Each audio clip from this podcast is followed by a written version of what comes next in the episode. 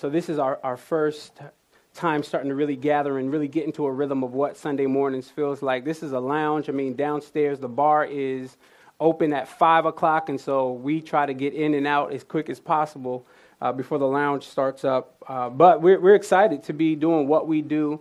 We take it very serious. Listen, our church here uh, supports, we, we believe that when the Lord wanted to redeem a city, he didn't just use, and he didn't use politicians. He didn't use, I, I know the campaign is getting a little crazy right now, uh, but he didn't use politicians. He didn't use the parachurch. Um, we support those, but we, we believe that he used the church. And our church has a lot of work ahead of us. I mean, we're trying to build out community groups at some point, DNA groups, and I'll roll that out, what that looks like. Uh, trying to see what, what our role in this community looks like in terms of outreach. And so there's a lot we're doing. If you're a guest here, welcome. We ask that you pray for us, ask that you come back and visit us uh, as we have a lot going on ahead of us. Colossians chapter Colossians chapter 3. Let's open up Colossians 3.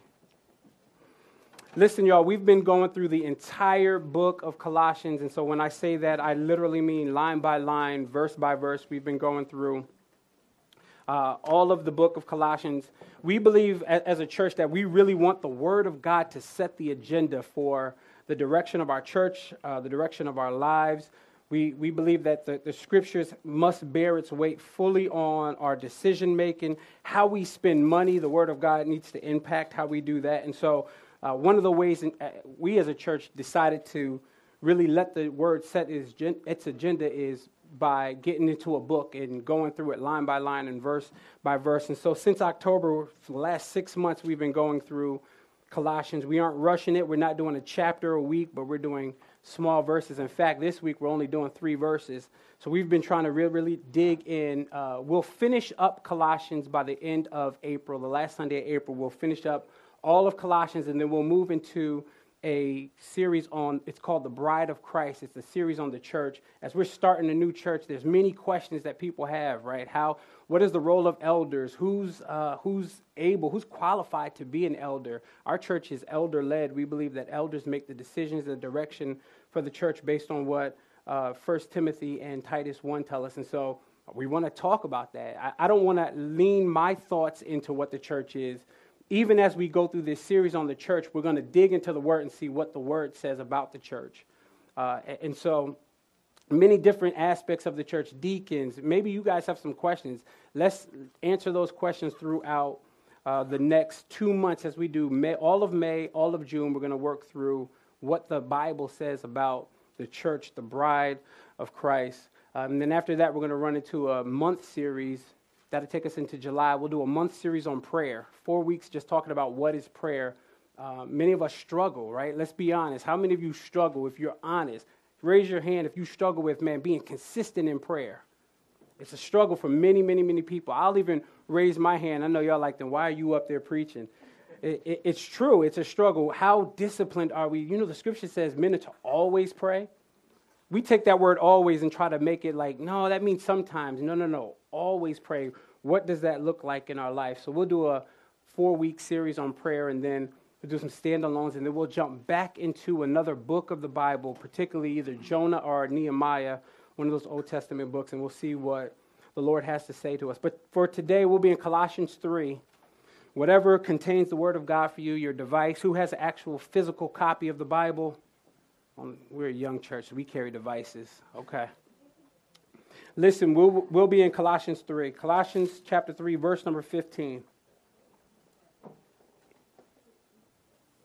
Verse number 15 says this And let the peace of Christ rule your hearts, to which indeed you were called in one body, and be thankful. Let the word of Christ dwell in you richly, teaching and admonishing one another with all wisdom, singing psalms and hymns and spiritual songs with thankfulness in your heart to God.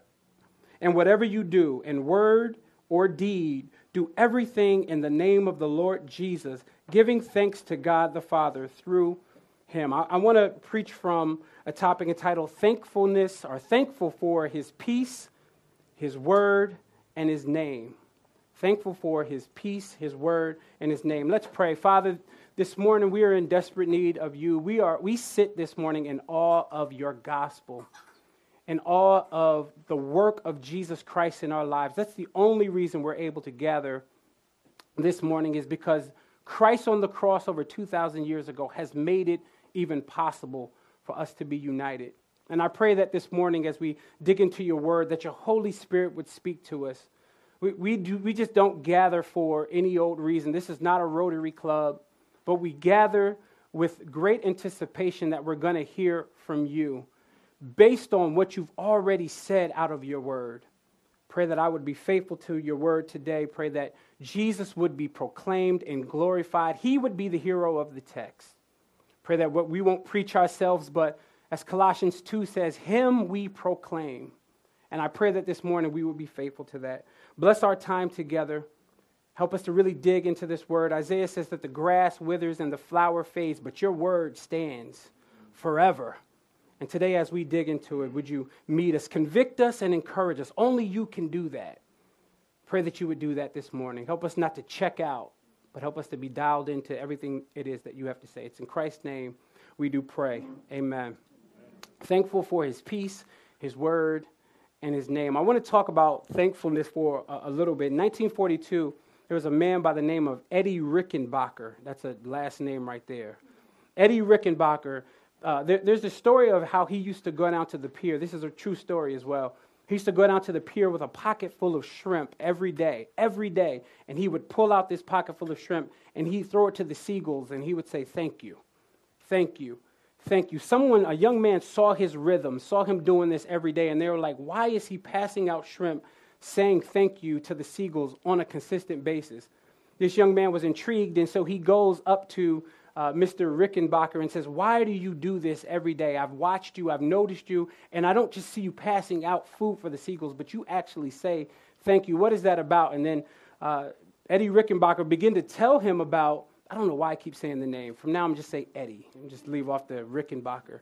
Uh, so he, he, Mr. Rickenbacker, Eddie, tells him this story. He, he says, Man, listen, I was a famous World War II pilot.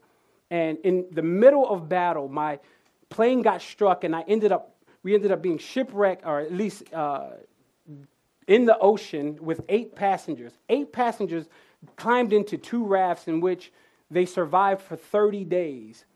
But eight of those days they had food. The rest of those days they had no food. And so Eddie would do this thing where he would have uh, devotion every single afternoon. And one day after devotion, he's tired, he's hungry, he lays back and puts his hat on his face and begins to close his eyes to go to sleep. And he feels something land on his shoulder.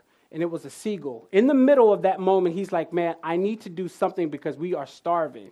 And so he grabs it, and the eight men begin to eat the flesh of the seagull, take the intestines, and use it for bait to fish. Well, that seagull saved their life, and now they, are, they were able to be rescued, 30 days later, but they survived because of the seagull. Hundreds of miles from the shore. It's no reason this seagull should have made it. It's amazing that we have water up, and you guys didn't know I was going to talk about the ocean. Uh, but they, they had no clue, like, they had no clue where this seagull came from, but the Lord provided it. And so every day he would go out and he would pass out shrimp and say thank you.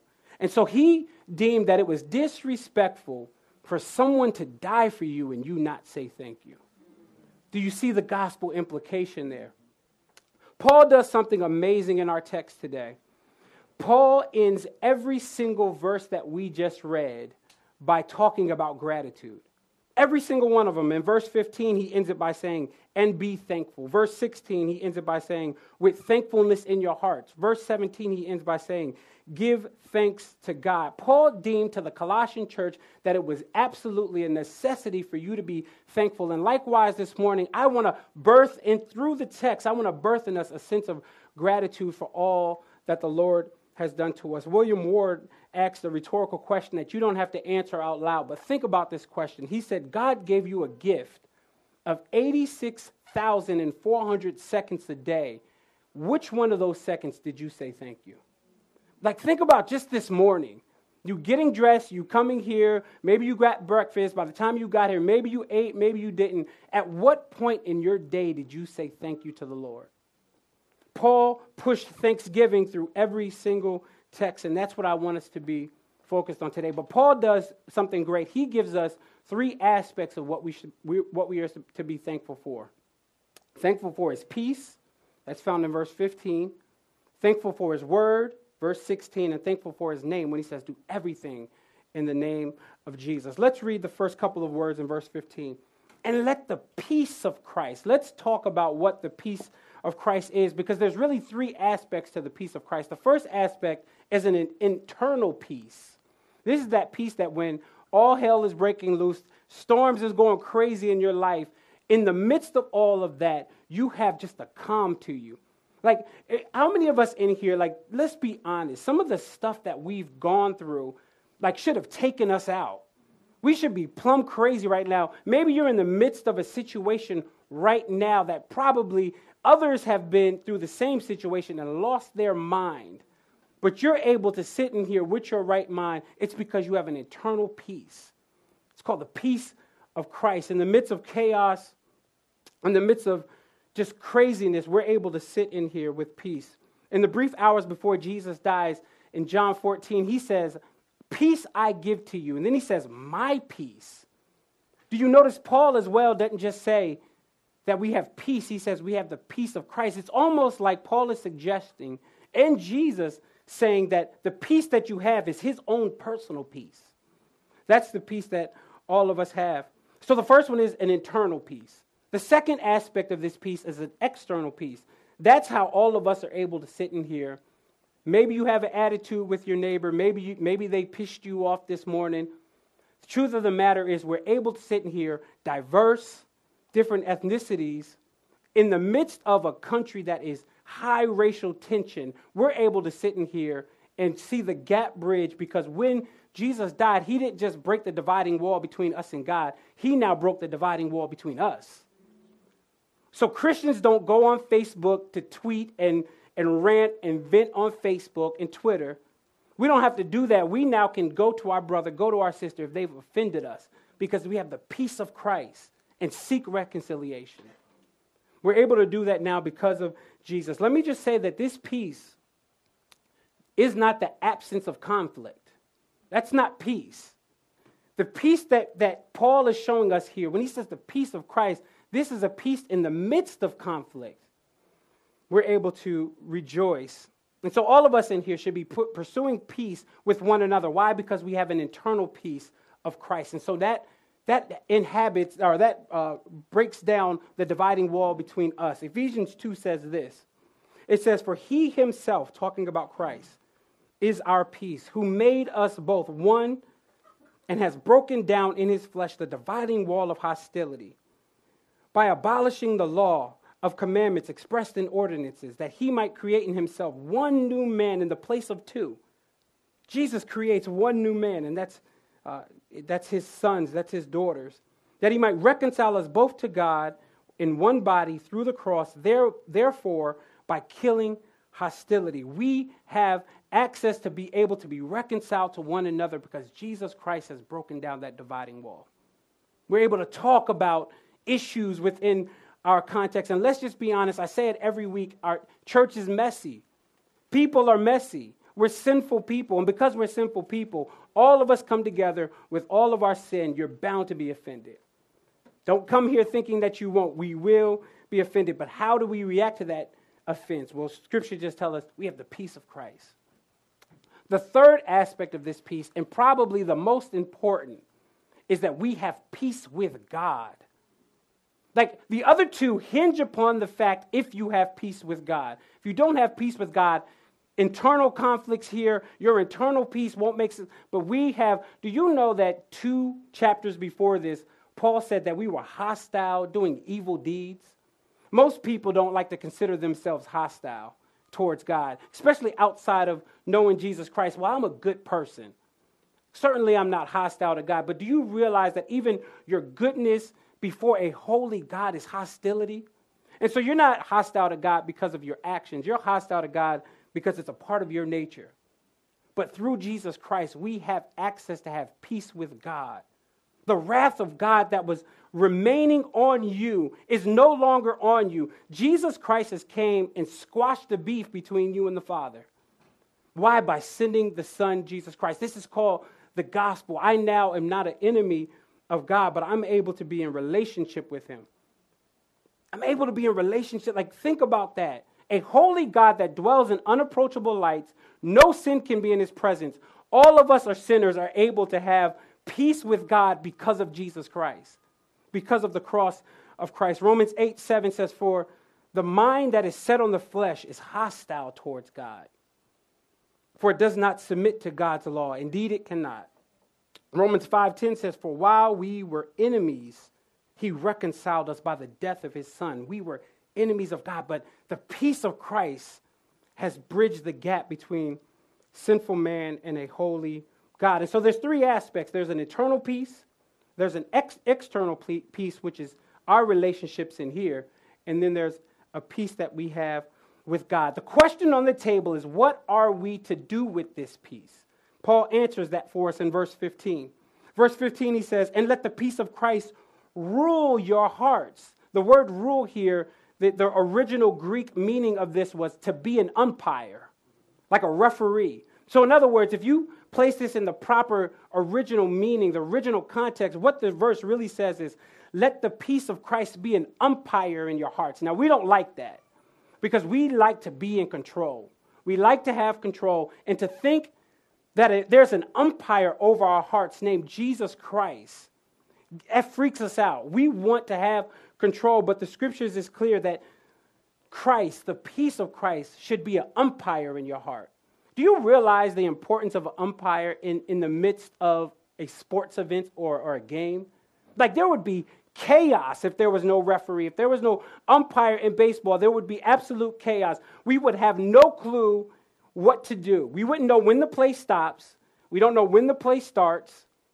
But clearly, Paul was a sports fan because he uses a sports analogy here. Let the peace of, he wasn't a Nets fan though, because Nets are like 55 and 21 right now, or 21 and 55.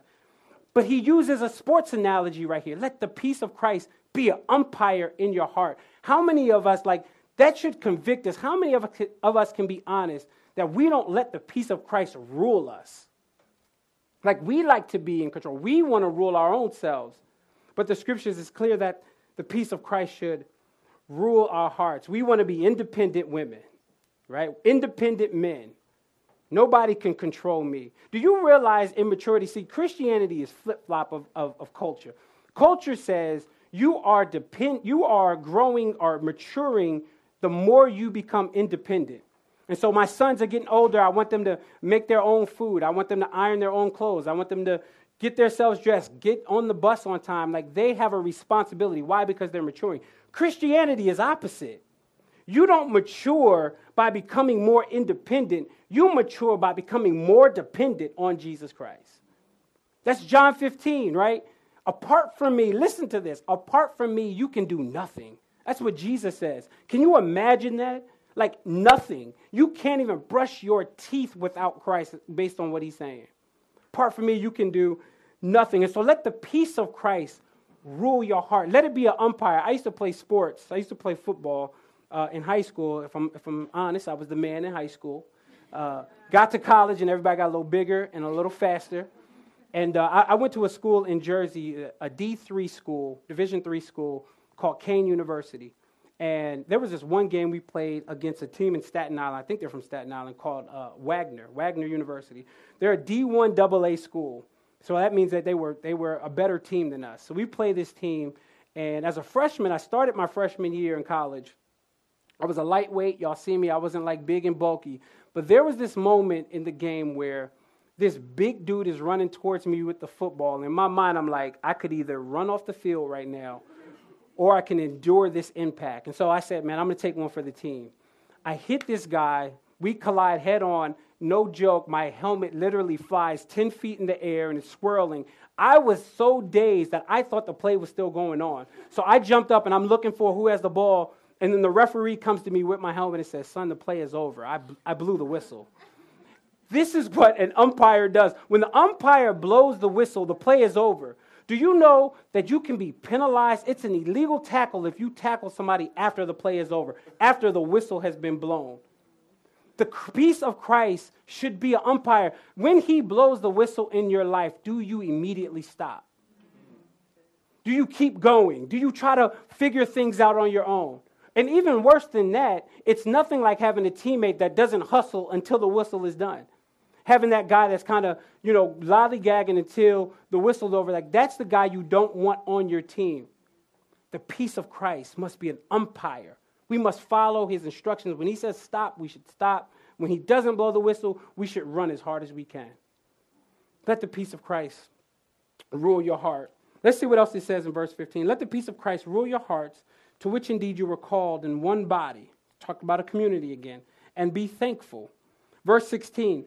Let the word of Christ dwell in you richly. And so Paul goes from saying, Let the peace of Christ rule your heart, to saying, Let the word of Christ dwell in you richly. This is the only time in any of Paul's letters that he uses this phrase, the word of Christ. Over and over again, you'll see him say the word, or you'll see him say the word of God, but we don't see him saying the word of Christ. This is an important aspect. Many commentators say that there's really two folds to this thought, the word of Christ. It could either mean the word about Christ, meaning AKA the gospel message, or it can mean the teachings of Christ. Either way, let's consider both this morning. The word of Christ must dwell in you richly. It doesn't just say let it dwell in you, but let it dwell in you to where it's overflowing.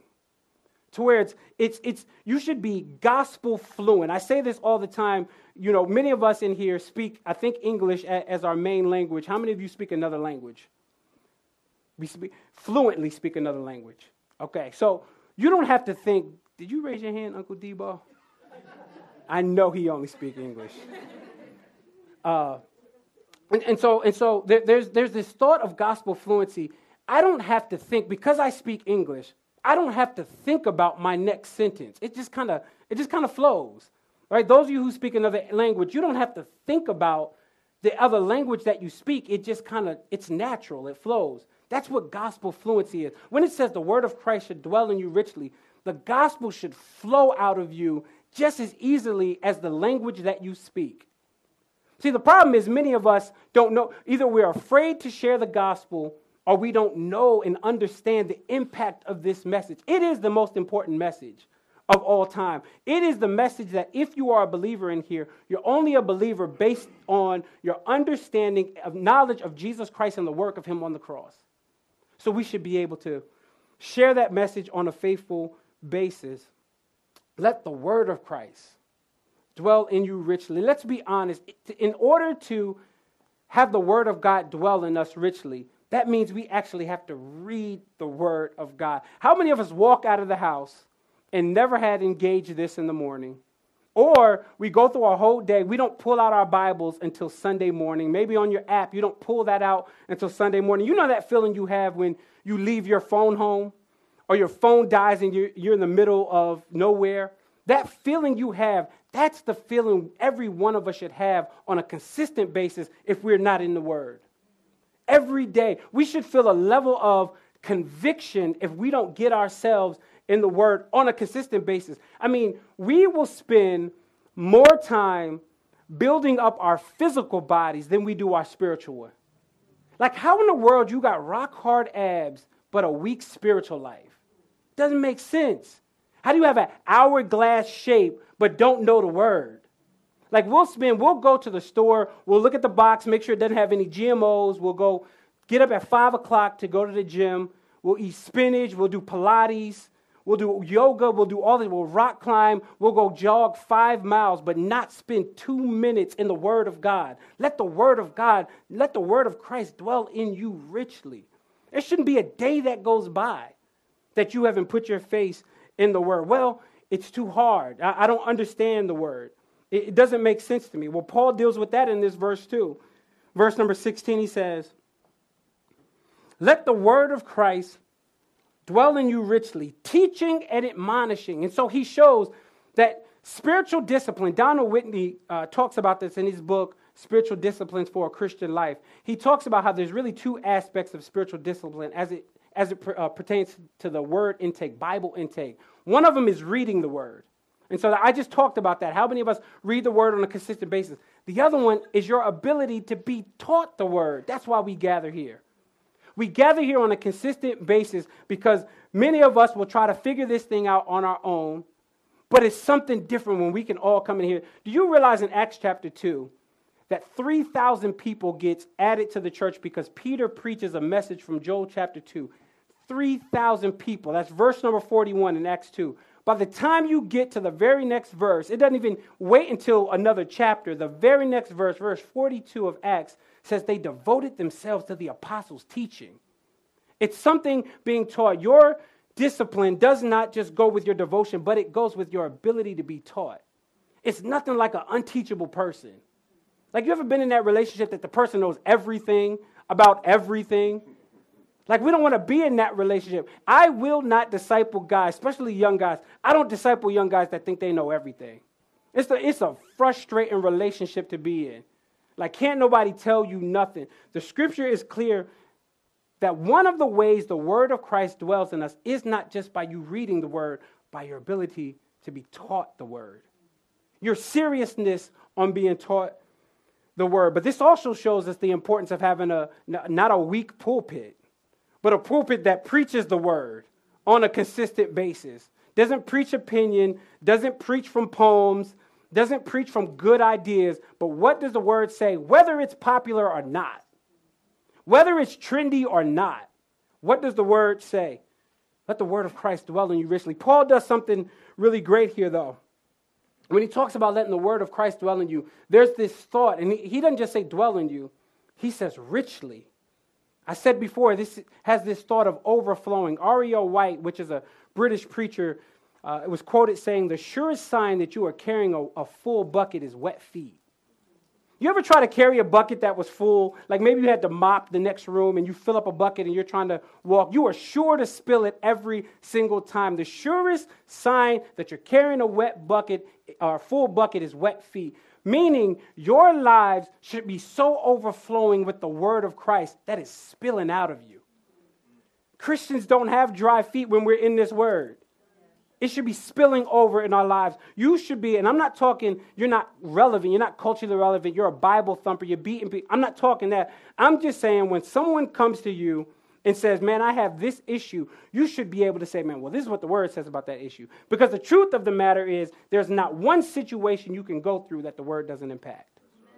Every situation. So let the word of Christ dwell in you, but not just dwell in you, but dwell in you richly. Reading the word, hearing the word consistently. Let's keep going. Because Paul does something else great in here. He doesn't just, so one of the ways in which he says the word of Christ dwells in you richly. Yes, is by reading, yes, is by hearing. But now he's going to tie together singing. This is crazy. Listen to what Paul says in verse 16. Let the word of Christ dwell in you richly, teaching and admonishing one another in all wisdom, singing psalms and hymns and spiritual songs. It's amazing that Paul seems to tie this thought of one of the ways that it dwells in you is by our worship experience. See, that is why it's important. That's why it's important for us to have theologically sound songs that we sing on a consistent basis. I know y'all like, well, those songs are so wordy. Uh, well, we put them up for you to, to read them because we know they're wordy. I mean, the worship team can't even remember them. Not y'all. Just, just saying. If, if we said, man, let's sing How Great Thou Art without any words out, I'm telling you, we would fumble through it. But one of the ways in which the word of Christ dwells in us richly is by our worship experience. We need gospel centered, Jesus loving songs. That's why we don't sing songs that have a bunch of personal pronouns. It's not about us, it's about Christ. And so we want to sing about him. Every single song we sing will point to the glory and honor of God and to the work of Jesus Christ. Why? Because the word of Christ dwells in us richly by how we worship, by the, the content in our songs. But Paul does something great. He doesn't just say, let singing dwell in you richly. He gives us three different genres of music. Look at what he says. Let the word of Christ dwell in you richly, teaching and admonishing another, and uh, teaching and admonishing one another in all wisdom, singing psalms, hymns, and spiritual songs. So, in other words, Paul gives us three different distinctions. He also talks about this in five, uh, Ephesians 5, verse 18 and 19. And do not be drunk with wine, for this is debauchery or dissipation but be filled with the Spirit. He says it again. addressing one another in psalms, hymns, and spiritual songs, singing and making melody to the Lord with your heart. Both passages talk about the difference between these three. I don't know if you, you, you noticed, but singing psalms is important. Why? Because the Psalms, when I say the Psalms, I'm talking about the Old Testament, the book of Psalms. It's filled with songs, it's filled with music. And one of the ways that Jesus uses to let the word of Christ dwell in us is pointing us back by singing melodies within the Old Testament. The surest way for you to memorize anything is by singing. Like when we want a kid to remember to, to memorize their ABCs, we don't talk them through. We sing a song for them. And they remember the melody, and then they can remember. That's what Israel used to do. In order to remember the goodness of Christ, they would sing psalms. Psalms 130, My soul waits for the Lord. That's a song that Israel would sing. Psalms 129, They have afflicted me from my youth. That's a song. Psalms 132, The Lord has chosen Zion. That's a song that would have secured them in their, in their eternal election. Their, their, the, the fact that they were chosen by God, they would have known it by how they sang. They sang about it. Psalms 133, When brothers dwell in unity. Psalms 47, God is king over the earth. The book of Psalms is filled with singing. The great thing about singing the Psalms is when you sing the Psalms, they are divinely inspired by God. 2 Timothy 3:16, all scripture is breathed out by God. And so when we sing the songs, we're really singing what God has already said. That's the importance of singing psalms. Then he goes on to say hymns. Another very important aspect. I love the fact that we sang How Great Thou Art this morning. Every week we try to do at least one hymn. I can tell you now, church plants, especially young ones, we want to be contemporary. We want to sing the hottest music out at the moment. But it's something important about digging back into the hymns. A hymn is a song of praise to God. Unlike the Psalms, hymns are not divinely inspired, although hymns do have scriptures in them. And so it's important that we dig into the tradition. It's nothing wrong with tradition. The problem is traditionalism. When we try to take one truth and make it eternal for all the time, you can't do that unless it's the gospel. And so Paul says, sing hymns. Many hymns were written centuries ago. We just sang how great they are. How about Amazing Grace? Rock of Ages. All hail the power of Jesus. Loyalty to Christ. Blessed assurance when I survey the wondrous cross, at the cross, at the cross is, I mean, at the cross, at the cross where I first saw the light and my the burdens of my heart are rolled away. You can't tell me there's a hymn is theologically sound. Even Jesus, when he did his last supper in, in Matthew chapter 26, verse 30, the scriptures tell us that they sang a hymn. Before they went to the Mount of Olives, they sang a hymn. See, we get this picture of the Last Supper, supper, of this table with Jesus in the middle and maybe Judas is dipping at the same time. We get this picture, but they were worshiping. They ate and sang a hymn. So we should be just as, uh, just as, just as eager to sing hymns as well because Jesus. And then he says spiritual songs. Spiritual songs, this is where contemporary music could be under. A spiritual song is could be referred to any, any song that has a spiritual theme to it. So our spiritual songs point to Jesus. And so he says, man, listen, the way the word of Christ dwells in you, remember these verses are connected. The word of Christ dwells in you, yes, by teaching, yes, by admonishing, which means correction, but it also dwells in you by your worship experience. Don't try to come in just at the tail end of worship to catch the word and then to leave. The, our word, our intake of the Bible starts at the worship experience. Starts at the worship experience. And so Paul is serious about pointing us to the worship experience. Where'd that magazine go that was right up here? Oh, never mind. I put it right here. I wanted to read this to you. I got it earlier this week. Uh, a magazine I subscribe to. It's called Facts and Trends. It's, a, it's published by uh, Lifeway Publishing. It, it was interesting because I was, as I was reading through this, there's an article in here on worship, on worship music. I took pictures of it and shot it to Chris and Tashina. Tashina, you didn't text me back, but it's okay. I, I shot this article to Chris and Tashina, uh, and, uh, and I want to read a little section of it because it talks about the importance of the worship experience. It talks about it.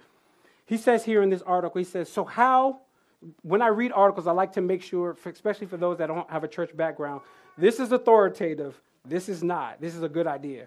But let me just read it to you. It says, So how so how should we approach this aspect of worship? Understanding how powerful this tool can be in developing followers of Christ. Our worship music must focus on Jesus and tell the story of the gospel. Our songs must have the language to use in our response to worship.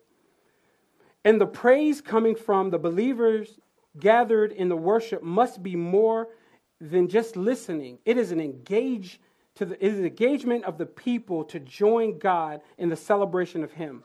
Hebrews 13, 15 says, Therefore, through Him, let us continually offer up to God a sacrifice of praise. That is, the fruit of our lips, that confession of His name.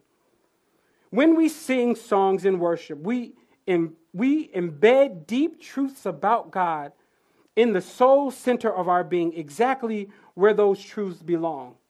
And on a day we least expect it, while we are walking in disappointment toward our own Emmaus, the lyrics of one of those songs can bring him back right to the side of you. He is walking with us on, us on our way as we sing these songs. We don't celebrate the wonder of our God because he has some kind of worship quota to be filled. God is very adequate with or without our praise. We worship God because it changes us. We don't worship God through singing because it's something that He's saying, I need you to do this. No, we do it because it changes, it impacts us. So Paul says, Let the word of Christ dwell in you. How does it dwell in you? By teaching, by admonishing, and by singing songs, particularly hymns, psalms, and spiritual songs. Verse 17, and we'll end on this verse. And whatever you do, in word and deed, do everything in the name of the Lord Jesus, giving thanks to the Father through him. This verse impacted me deeply this week. Why? Because the word just said, everything you do.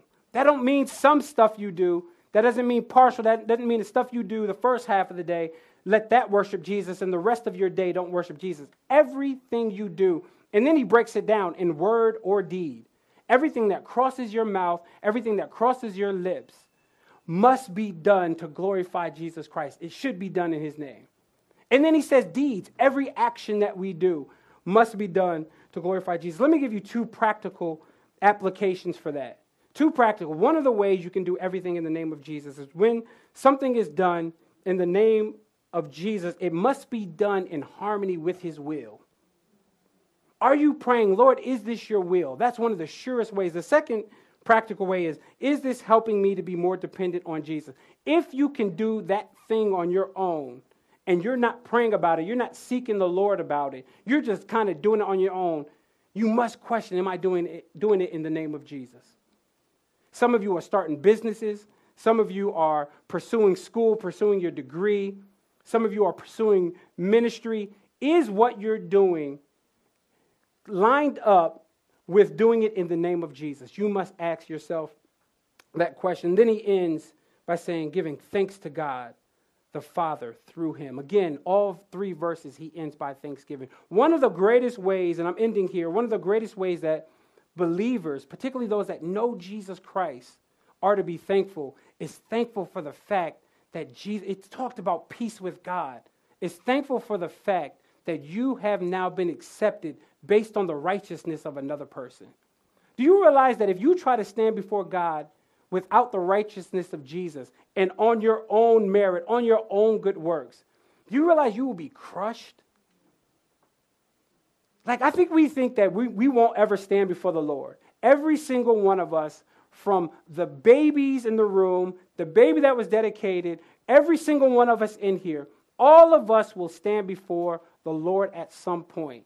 But the question is, are you standing before the Lord saying, well, this is, this is my list of things that I did well? Or are we going to stand before the Lord and say, I'm banking everything on Jesus? I'm banking everything on the work that he has accomplished through the cross. He has canceled the record of debt that stood against you and the Father. It's nothing else to be thankful for. We need to be thankful for that, that we have a relationship with God based on Jesus Christ. And so we must be thankful for his word, thankful for uh, our, relationship with him, thankful for his name, thankful for all that he's done in our lives. Let's birth gratitude in here. Father, we thank you this morning that You've given us something to be thankful for. We're, we're thankful because all that you have done for us has secured a relationship with you. There's nothing else more important than that. And Lord, I pray this morning that as the word, as we got into your word, that we would experience a level of conviction as it relates to as it relates to us trying to do this thing on our own. Help us to realize that apart from you, we really can't do anything. We're in desperate need of you. Help us walk out of here and, and take the next second to say thank you. Thank you for your faithfulness. Everything is not perfect, everything is not great in our lives. But the truth of the matter is, if we know you, we have a lot to be thankful for. And if we don't know you, would you reveal yourself to us today? Ephesians 1:18 having the eyes of their heart enlightened. Would you enlighten our hearts today? And point us to the person and the work Jesus Christ. It's in Christ's name we pray. Amen.